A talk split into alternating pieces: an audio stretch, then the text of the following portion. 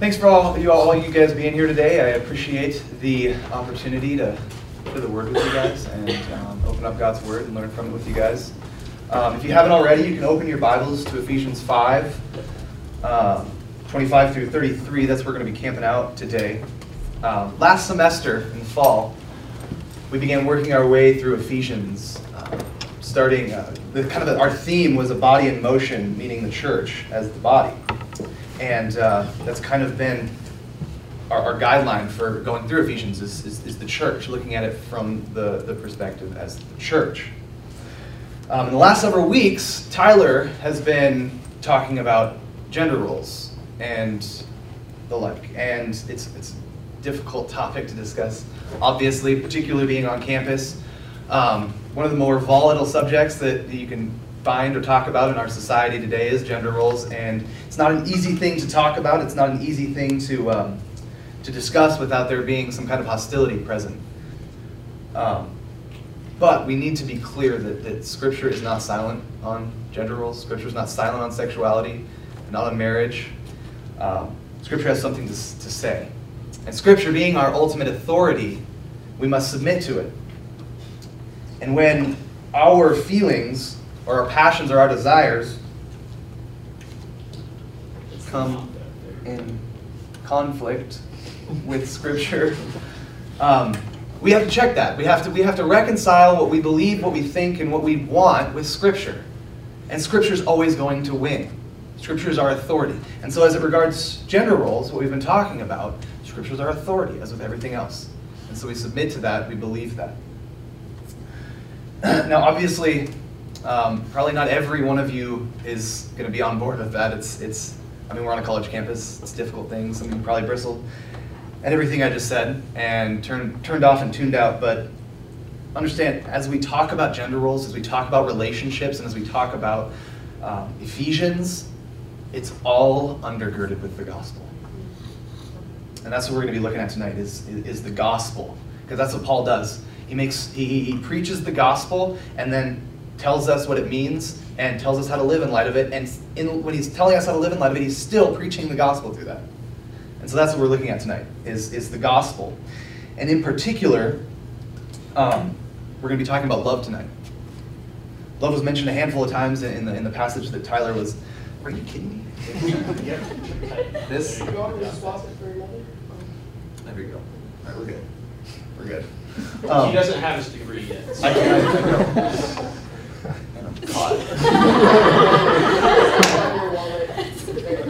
Thanks. We're good. so yeah, tonight we're going to be talking about love. Um, talking about love. So I'm excited. I'm really excited. Um, and as I mentioned, we're, we're, moving our way through Ephesians. Um, oh, I did that. Sorry. I'm a little flustered. Um, so, oh yeah, we are um, we're at a disadvantage in our society uh, right now, particularly in our in our current culture, because words don't mean the same things that they used to. Words don't have the impact that they used to. They don't have the gravity that they used to. I mean, when you think about old English, like real English, like Britain English, like Victorian English, hundreds and hundreds and thousands of words have been lost from then to now in the English language. Words just don't have the same meaning. Um, one of my, I, I, if you guys have seen um, Dead Poet Society, one awesome movie. Um, Robin Williams plays a, a, character called John Keating, and he has this to say about language in the English language. Um, avoid using the word very because it's lazy. A man is not very tired, he is exhausted. Don't use very sad, use morose. Language was invented for one reason, boys, to woo women. And in that endeavor, laziness will not do. It also won't do in your essays. I love that one. And I love that quote. But it's, it's, it, it, it's just so, it's so clear of where we are, as our, in, our, in our society with language and with words. Because we get lazy with words.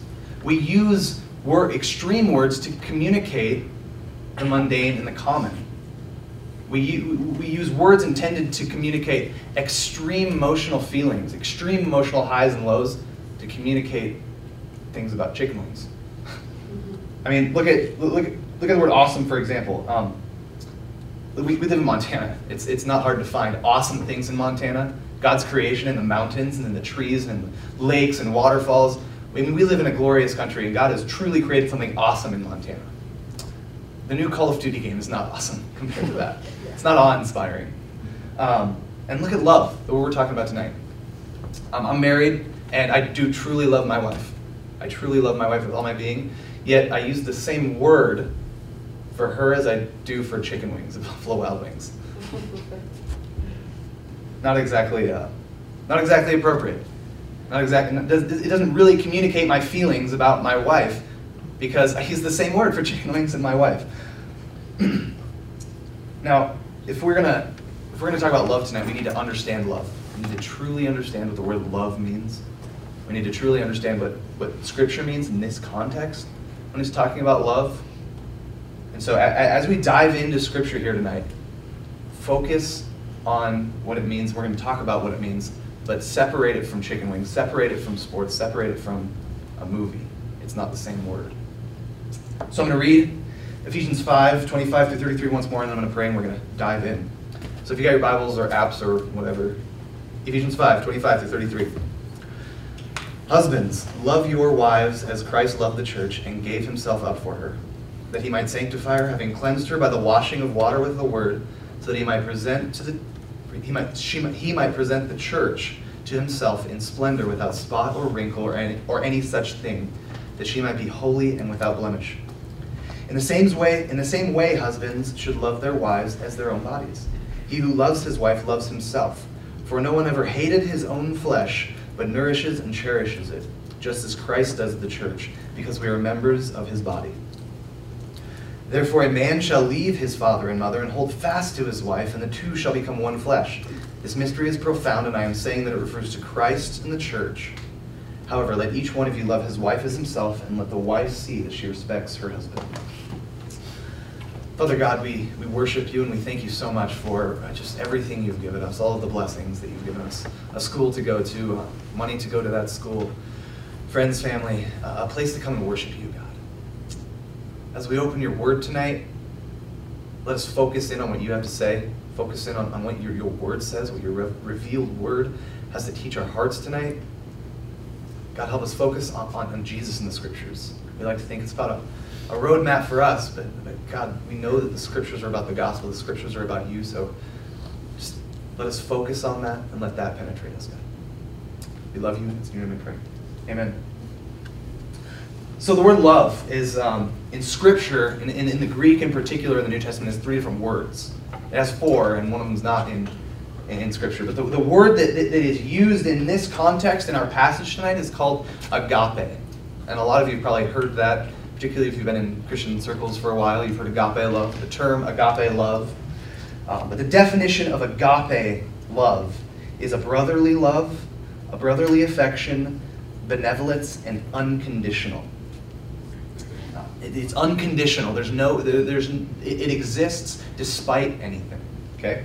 And this word appears 10 times in the book of Ephesians. The only two books that it appears more are 1 Corinthians and 1 John, and we get a lot of those in this, this, these last couple sections here. Okay, we get a lot of those in these next couple sections. Sections. Uh, most often, when the, the, the agape love is used in Scripture, it's used in context with Jesus and the, and the church and the cross. It's used in when God so loved the world that he gives one only son. It's used in context uh, of Christ dying on the cross, of, of the love that drove him there, of the love God had for his people, that's when agape love is used. And so when we see agape love used here, we have to see it in that context. Okay? The love that God had for Christ, the love that Christ has for us, that's the love that we're talking about. Unconditional. Completely despite. Now Ephesians 5.25, we see the word love here. Husbands, love your wives as Christ loved the church and gave himself up for her. Now, I, I told Tyler I could probably spend three hours on this one verse because it's so rich and means so much. Um, but if we're really going to understand what husbands, how husbands are, are to love their wives and vice versa, we need to understand how Christ loved the church because that's what it's telling us to do. So love Christ loved the church. So before we get into any of that other stuff, we need to establish what it means, what Christ's love means in context with the church. So now let's let's and, and uh, let's read this once more, and I want us to focus on Christ in, in the passage. As much as this is about husbands and wives and, and relationships, it's all about Christ. So I want us to focus on what Christ says, what it says about Christ and Jesus here in the passage. Uh, so Ephesians 5, 25 through 27, we're going to add a couple verses. Husbands, love your wives as Christ loved the church and gave himself up for her, that he might sanctify her, having cleansed her by washing of water with the word, so that he might present to the church the church to himself in splendor, without spot or wrinkle or any such thing, that she might be holy and without blemish. Now we see words here. Um, like sanctify her, wash her, clean her without blemish. Um, all of it implying that there's dirt, that there's, there's something nasty, there's something gross about the church. Okay? So there's something wrong with the church. There's something with having to do with the church that needs to be removed. Some kind of dirt, some kind of imperfection that needs to be removed. Okay, so now Ephesians 2 4 through 6, flip back, back a couple of pages says this But God, being rich in mercy, because of the great love with which He loved us, even when we were dead in our trespasses, made us alive together with Christ. I cut off a little bit on that one. But it's taking it further than just having a little a blemish. It's taking it further than being dirty. This passage is saying we're dead. That we're completely dead. That we, are, we don't have a pulse. We're six feet under. It's saying we are completely dead. And so the first point, the first aspect of Christ's love that we're going to look at tonight and begin with is the fact that Jesus loves the unlovable. He loves the unlovable.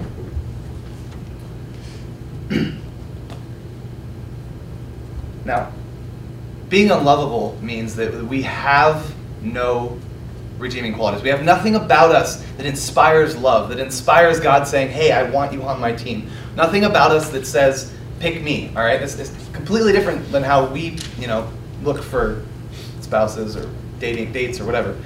Literally nothing redeeming about us. That's what it's saying here. We have literally nothing redeeming about us. Think about um, Dennis Rodman, you know, basketball. I don't think there's a redeeming quality about that guy. If you know, if you don't know who he is, he was a basketball player in the 80s and 90s. Um, he was one of the most hideous human beings on the face of the earth. Um, rainbow hair. He, in, despite being one of the most hideous human beings, he also was a giant jerk. All right. And um, actually, recently he went to um, North Korea to do um, was it, basket a basketball. Uh, what did they call it? A, like a, democ- de- a basket- democratic basketball mission, so he can teach North Koreans how to play basketball because that's what they need. Um, anyways, Nothing redeemable. That, that, that's, that's what Jesus loves the unlovable, loves the unredeemable. All right, there's no redeeming qualities about us. And we can even take that further. Because it's not just that we don't have redeeming qualities. It's not just that we don't have anything to offer. It's that we're in active rebellion against God. That we're actively seeking to undermine the will of God, to undermine the rule of God. It's not just that we're, that, we're dirty and nasty and gross. It's that we, we actively are in pursuit of everything other than God. We're trying to undermine God. Yet, He loved us. He loves the unlovable. And we see pictures of this throughout the Bible. We see guys like, like, like Noah, like, uh, like Moses. He killed a guy, buried him, and then he was a coward. He ran off. We see Jacob. He's, he's a thief. He stole his brother's inheritance. And then again, he's a coward and ran off. Uh, Abraham, he was a drunk. Uh, the, all the prophets, they were cowards. They were afraid of everything, afraid of every little thing. And, and, and, we see this, all of this, this evil in all these people that God used, culminating in, in, in David. This is the guy that God called a man after his own heart. Right? He, he, he, if you don't know what happened with David, what David did is he, he was king of Israel, and he saw this, this beautiful woman bathing on a roof, I don't know why he bathed on a roof, but anyways, she's bathing on the roof, and, and, and he was into her, and he took her, and they, you know, did their thing, and husband came home, and husband, so in order for the husband not to find out about it, he sent her to the front lines so that he'd die in war. So he killed him in war. Basically, he committed adultery. He stole a guy's wife. He murdered a guy. He tried to cover it up. And then when someone confronted him with it, he said, Oh, yeah, we need to kill the guy that did that, not realizing that he was the guy that did that. He was an idiot. He, he, did, that he did, I guarantee you he's worse than anyone in here has ever been. Yet this is the guy that God called the man after his own heart. Jesus loves the unlovable. Doesn't matter where you've been, what you've done, how much you drank last night, how many, how many times, how many one night stands you've had, how many tests you failed, how, how many times you've been fired. None of it's beyond the redeeming power of Christ. None of it's beyond the love of Christ. Jesus loves the unlovable. The second one we're going to look at tonight, the second aspect of the love of Christ, um, we can find in Ephesians 5 25 and John 3.16 and 1 Peter 3.8. So John 3.16. Um, For God so loved the world that he gave his only Son, that whoever believes in him should not perish but have eternal life. Um, and 1 Peter 3.18 is, For Christ also suffered once for sins, the righteousness for the unrighteous, that he might bring us to God, being put to death in the flesh, but made alive with us in the Spirit. So, the second aspect we're talking about tonight, that we're going to talk about Christ's love tonight, in order to get context for a marriage love, is self sacrificing love. We see this in Ephesians 5 25. Um, 26 rather, that he might sanctify, or no, yep, 25, my bad. Husbands, love your wives as Christ loved the church and gave himself up for her. Jesus gave himself up for the church. He sacrificed himself. You know, you know the story of Christ, died on the cross for the sins of the world. It's not just that he died in agony on a cross, he was executed on a cross. It's that the wrath of God that was stored up for all of humanity was poured out on him in that one moment. Right? All the wrath that we as uh, uh, that the church would build up every every rebellious act that the church the christian would ever do was poured into a cup and christ drank it willingly and lovingly. It's a self-sacrificing love. And as christ died on the cross so died within the sins of the church. For our sake he became sin who knew no sin so that we might become the righteousness of god the love of Christ is self sacrificing. So the love of Christ is, is a self sacrificing love, and it, it, loves the unlovable. All right? And, and you see the, the final one here, the third one we're going to look at in Ephesians 5 26 through 27. 26 and 27, that he might sanctify her, having cleansed her by the washing of water with the word, so that he might present to the church the church to himself in splendor without spot or wrinkle or any such thing, that she might be holy and without blemish. Now, these verses, as I mentioned before, we're talking about change. Changing from one thing to another, from dirty to clean, from, from full of spots and wrinkles to, to completely pure. And the word that it uses there is sanctify. And it's, if you've never heard the word before, it can be an intimidating word, but to put a, a simple definition to it, to sanctify is to reorient your heart from sin to, to Savior. The reorientation of your heart from sin to Savior.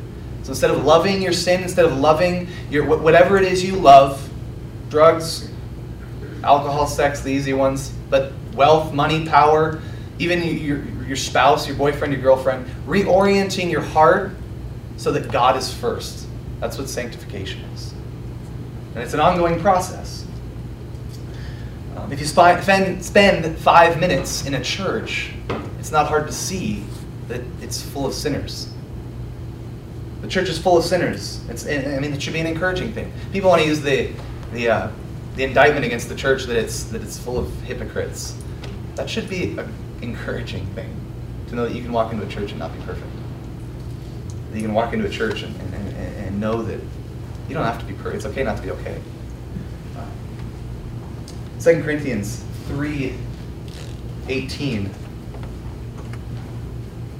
says, 2 Corinthians 3.18 And we all, with unveiled face, beholding the glory of the Lord, are being transformed into the same image from one degree of glory to another. For this comes from the Lord, who is the Spirit. Paul is telling us here that our hearts are progressively being grown in the likeness of Christ. That's what sanctification is. turning your heart from sin to sinner. And Paul is telling us that, that, that, that, that it takes time.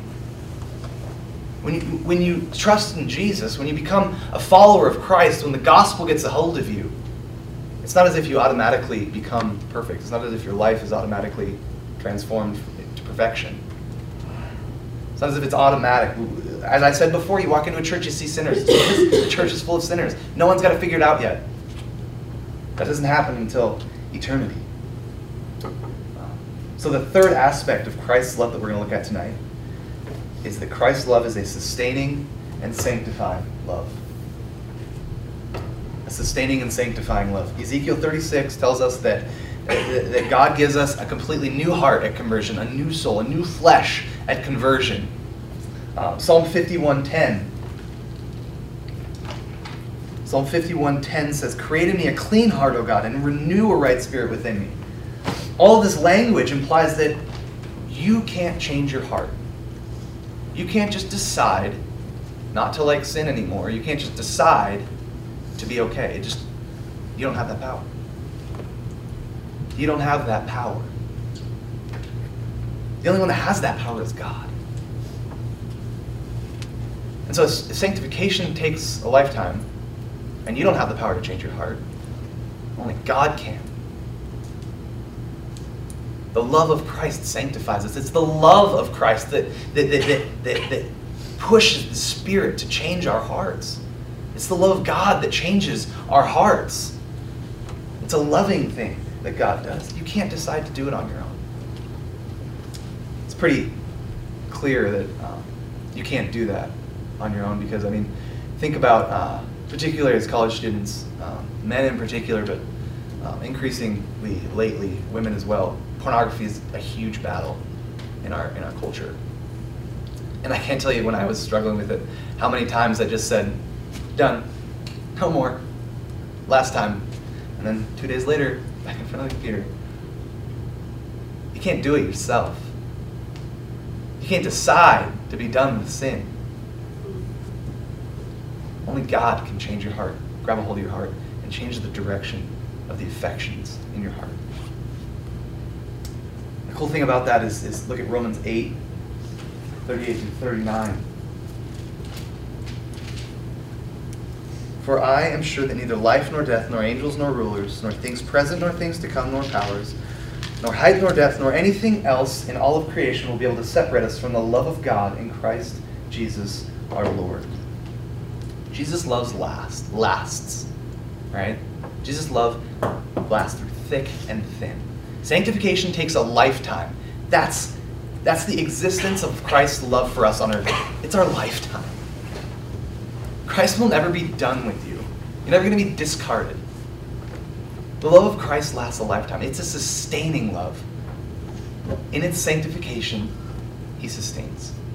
All right. Now I'm a I'm a huge Broncos fan. I'm, I'm a big football fan. Um, not quite as big as other people in here, but uh, I do love I do love football, and I'm a Broncos fan, unfortunately. And if you know anything about the Super Bowl, uh, this last year was, it was rough. It was, it was a rough couple weeks. Um, but uh, after the Super Bowl, Cody told me, make sure you wear your Broncos gear tomorrow. After this is after they got housed, after they got shamed, and I was like thinking about, it, I was like, you know, you're right. If you're gonna be a fan, you're gonna be a fan through thick and thin. You're gonna be a fan when they're terrible. You're gonna be a fan when they get beat by 80 points in the Super Bowl.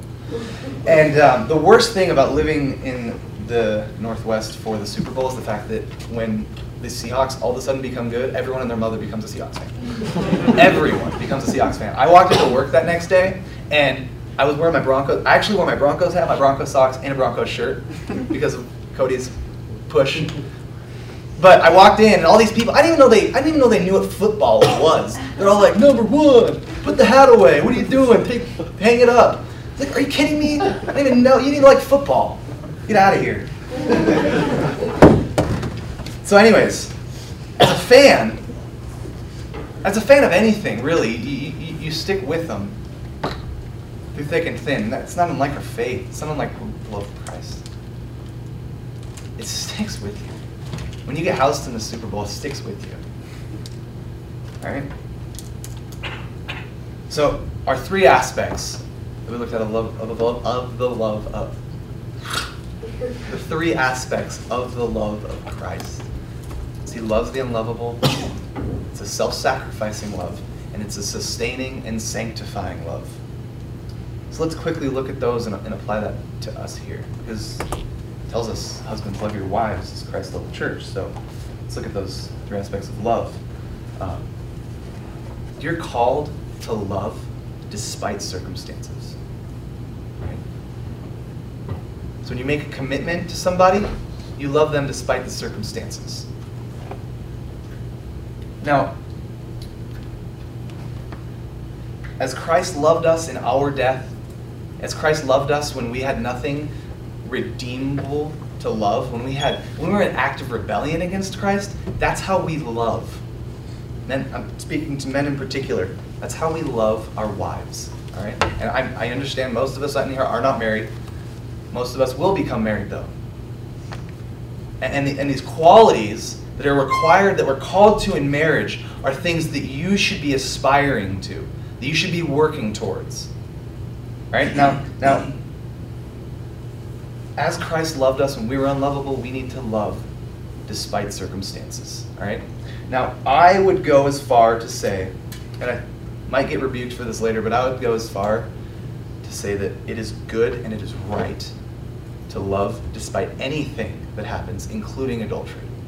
When you hear in Christian circles the only grievance for divorce is adultery, I, um, I think despite even adultery, you should sustain your love for your wife. And let me make my case really quick. Um, as Christians, as lovers of Christ and receivers of the gospel, our, our number one priority in, in life is, is what? To glorify God. Okay, God is supposed to be number one. God is on the top, top number one of our priority list, and that's where He should stay. But does that always happen? No. All sin can really be broken down into one thing, and that's idolatry. When we place anything above God on our list of priorities. So any sin, any pursuit of, eh, eh, you, you make a compromise to, to, to get a good job, you make a compromise to get money, you make a compromise to get something you want. That's putting something else above God. So that's idolatry. All right? Now, if we're looking at the, the metaphor of Christ and the church as, as our passages tonight, if, if Jesus is supposed to be our ultimate goal of pleasure, of desire, of joy, and we find that somewhere else, that's adultery. And when we, when we seek pleasure and joy and happiness in something else above Christ, that's adultery. And Christ loves us despite our adultery as believers. Despite our constant sin, He loves us. I heard a story a couple of years ago. I don't know where I found it, so uh, feel free to source it. But uh, it was about these, this married couple, and uh, they were in counseling for their marriage because it wasn't going well. And in their counseling, um, the wife, it came out that the wife had, had committed uh, adultery on her husband, had several affairs during their marriage. So as you can imagine, the husband was pretty distraught. And he left and he came home that night with, with a completely white, spotless, without blemish nightgown. And he told her to put it on. And so she put it on and he came out, she came out, and what she, he said was, I choose to see you as Christ sees you. That's the love that loves despite circumstances. That's the love that loves despite being unlovable. We need to aspire to that. That's what our Savior does for us. That's where we need to try and get.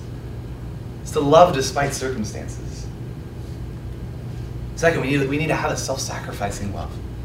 As Christ was self sacrificing, right? Jesus put aside his reward. He lived a perfect life, completely sinless, never rebelled against God. Yet what he received was the disdain of men and the wrath of God. And he sacrificed his perfection for us, the church. Man, as, as you as you grow in your faith and as you as you sanctify, you need to learn to be self-sacrificing. Sacrifice your wants, your needs, even for others, particularly as you aspire to marriage. In order to be to, to be ready for marriage, you need to be able to sacrifice the things that are most important to you. Outside of Christ, outside of the gospel. You need to be able to sacrifice your Xbox, your, your sports on Sunday night, your, your, your football, whatever it is, you need to be able to sacrifice those things for your wife. Because your wife comes first after Christ. Your wife comes first. You're called to a self sacrificing love. Third, we're called to a sanctifying love. Now, this one's a little tricky because Christ, in our sanctification, changes our hearts, and He's our Savior. And let's be very, very, very clear. Men, you are not Jesus. You are not Christ. You are not a Savior. You're not even close. All right? So, as we look at the sanctifying love of Christ and we look at applying that to us, we can't change hearts. But what we can do is be leaders and examples. All right? So, in order to be an example for your wife, you have, you have, you have to do your devotions. You have to be constant in your devotion. You have to be able, you have to pray. You have, you have, you have to learn the spiritual disciplines. You have to, in order to lead your wife in exam, by example, you have to do the things that you are, you are called to do as a Christian man. Right? And that's by leading by example. Right? And, and the fourth will sustain, a sustaining love. Christ's love was sustaining and sanctifying as well as men, our love should be sustaining. Now, um, something I've learned about college students, mostly through my experience, is that we're really good at, at, at running from things, at um, neglecting things. Um, actually, when I was in college, I lived with three other dudes and uh, went on a trip, and I forgot to pay the energy bill before I left. And well, one of the guys was there, the electricity got turned off, and that was not only embarrassing, but he was very angry. um, but I just neglected something that was that was important. I didn't do something that was important. I, I neglected my responsibilities, and, and, so much, so much of us runs. We run from our problems, right? We, we, we put off the studying that horrifying stats exam until the night before, right? We, we, run from our problems. We need to learn to face struggle. We need to learn to deal with trial, right? If you get married and you don't know how to resolve conflicts, you're going to have a bad time. Believe me, it was hard for a while. Right? Conflicts just don't automatically get resolved. You need to learn to resolve those in a godly and biblical manner. And you need to sustain your love through that. And if you can't do that, there's going to be an awkward tension. There's going to be a lot of sin. There's going to be a lot of consequences. You need to learn to sustain your love and, and, and deal with conflict. Uh, let's look at Ephesians 5 uh, 31 through 33. Therefore, a man shall leave his father and mother and hold fast to his wife, and the two shall become one flesh. This mystery is profound, and I'm saying that it refers to Christ and the church. However, let each one of you love his wife as himself, and let the wife see that she respects her husband. Now, the cool thing about this verse um, is, is that it's an exact quotation from Genesis 2.24. So let's look at Genesis 2.24. Uh, Therefore, a man shall leave his father and his mother, and he'll fast his wife, and they shall become one flesh. It is literally an exact quotation from 531. Right? And, and Paul tells us in 532 what it means. Ephesians 5:32. And I am telling you, this mystery is profound, and I am saying that it refers to Christ and the church. The Tyler has um, a number of times talked about um, the first appearance of the gospel being in marriage in, in Genesis. And I never, I never really, I mean, I kind of understood it and I kind of saw it, but I never had concrete evidence for it, mostly because I suck at listening. But it's 100% clear here that the gospel, the marriage of Christ and the church, what Christ's love for the church, appears in Genesis 2.24. Paul tells us. This mystery is profound, and I'm telling you that it refers to Christ and the church.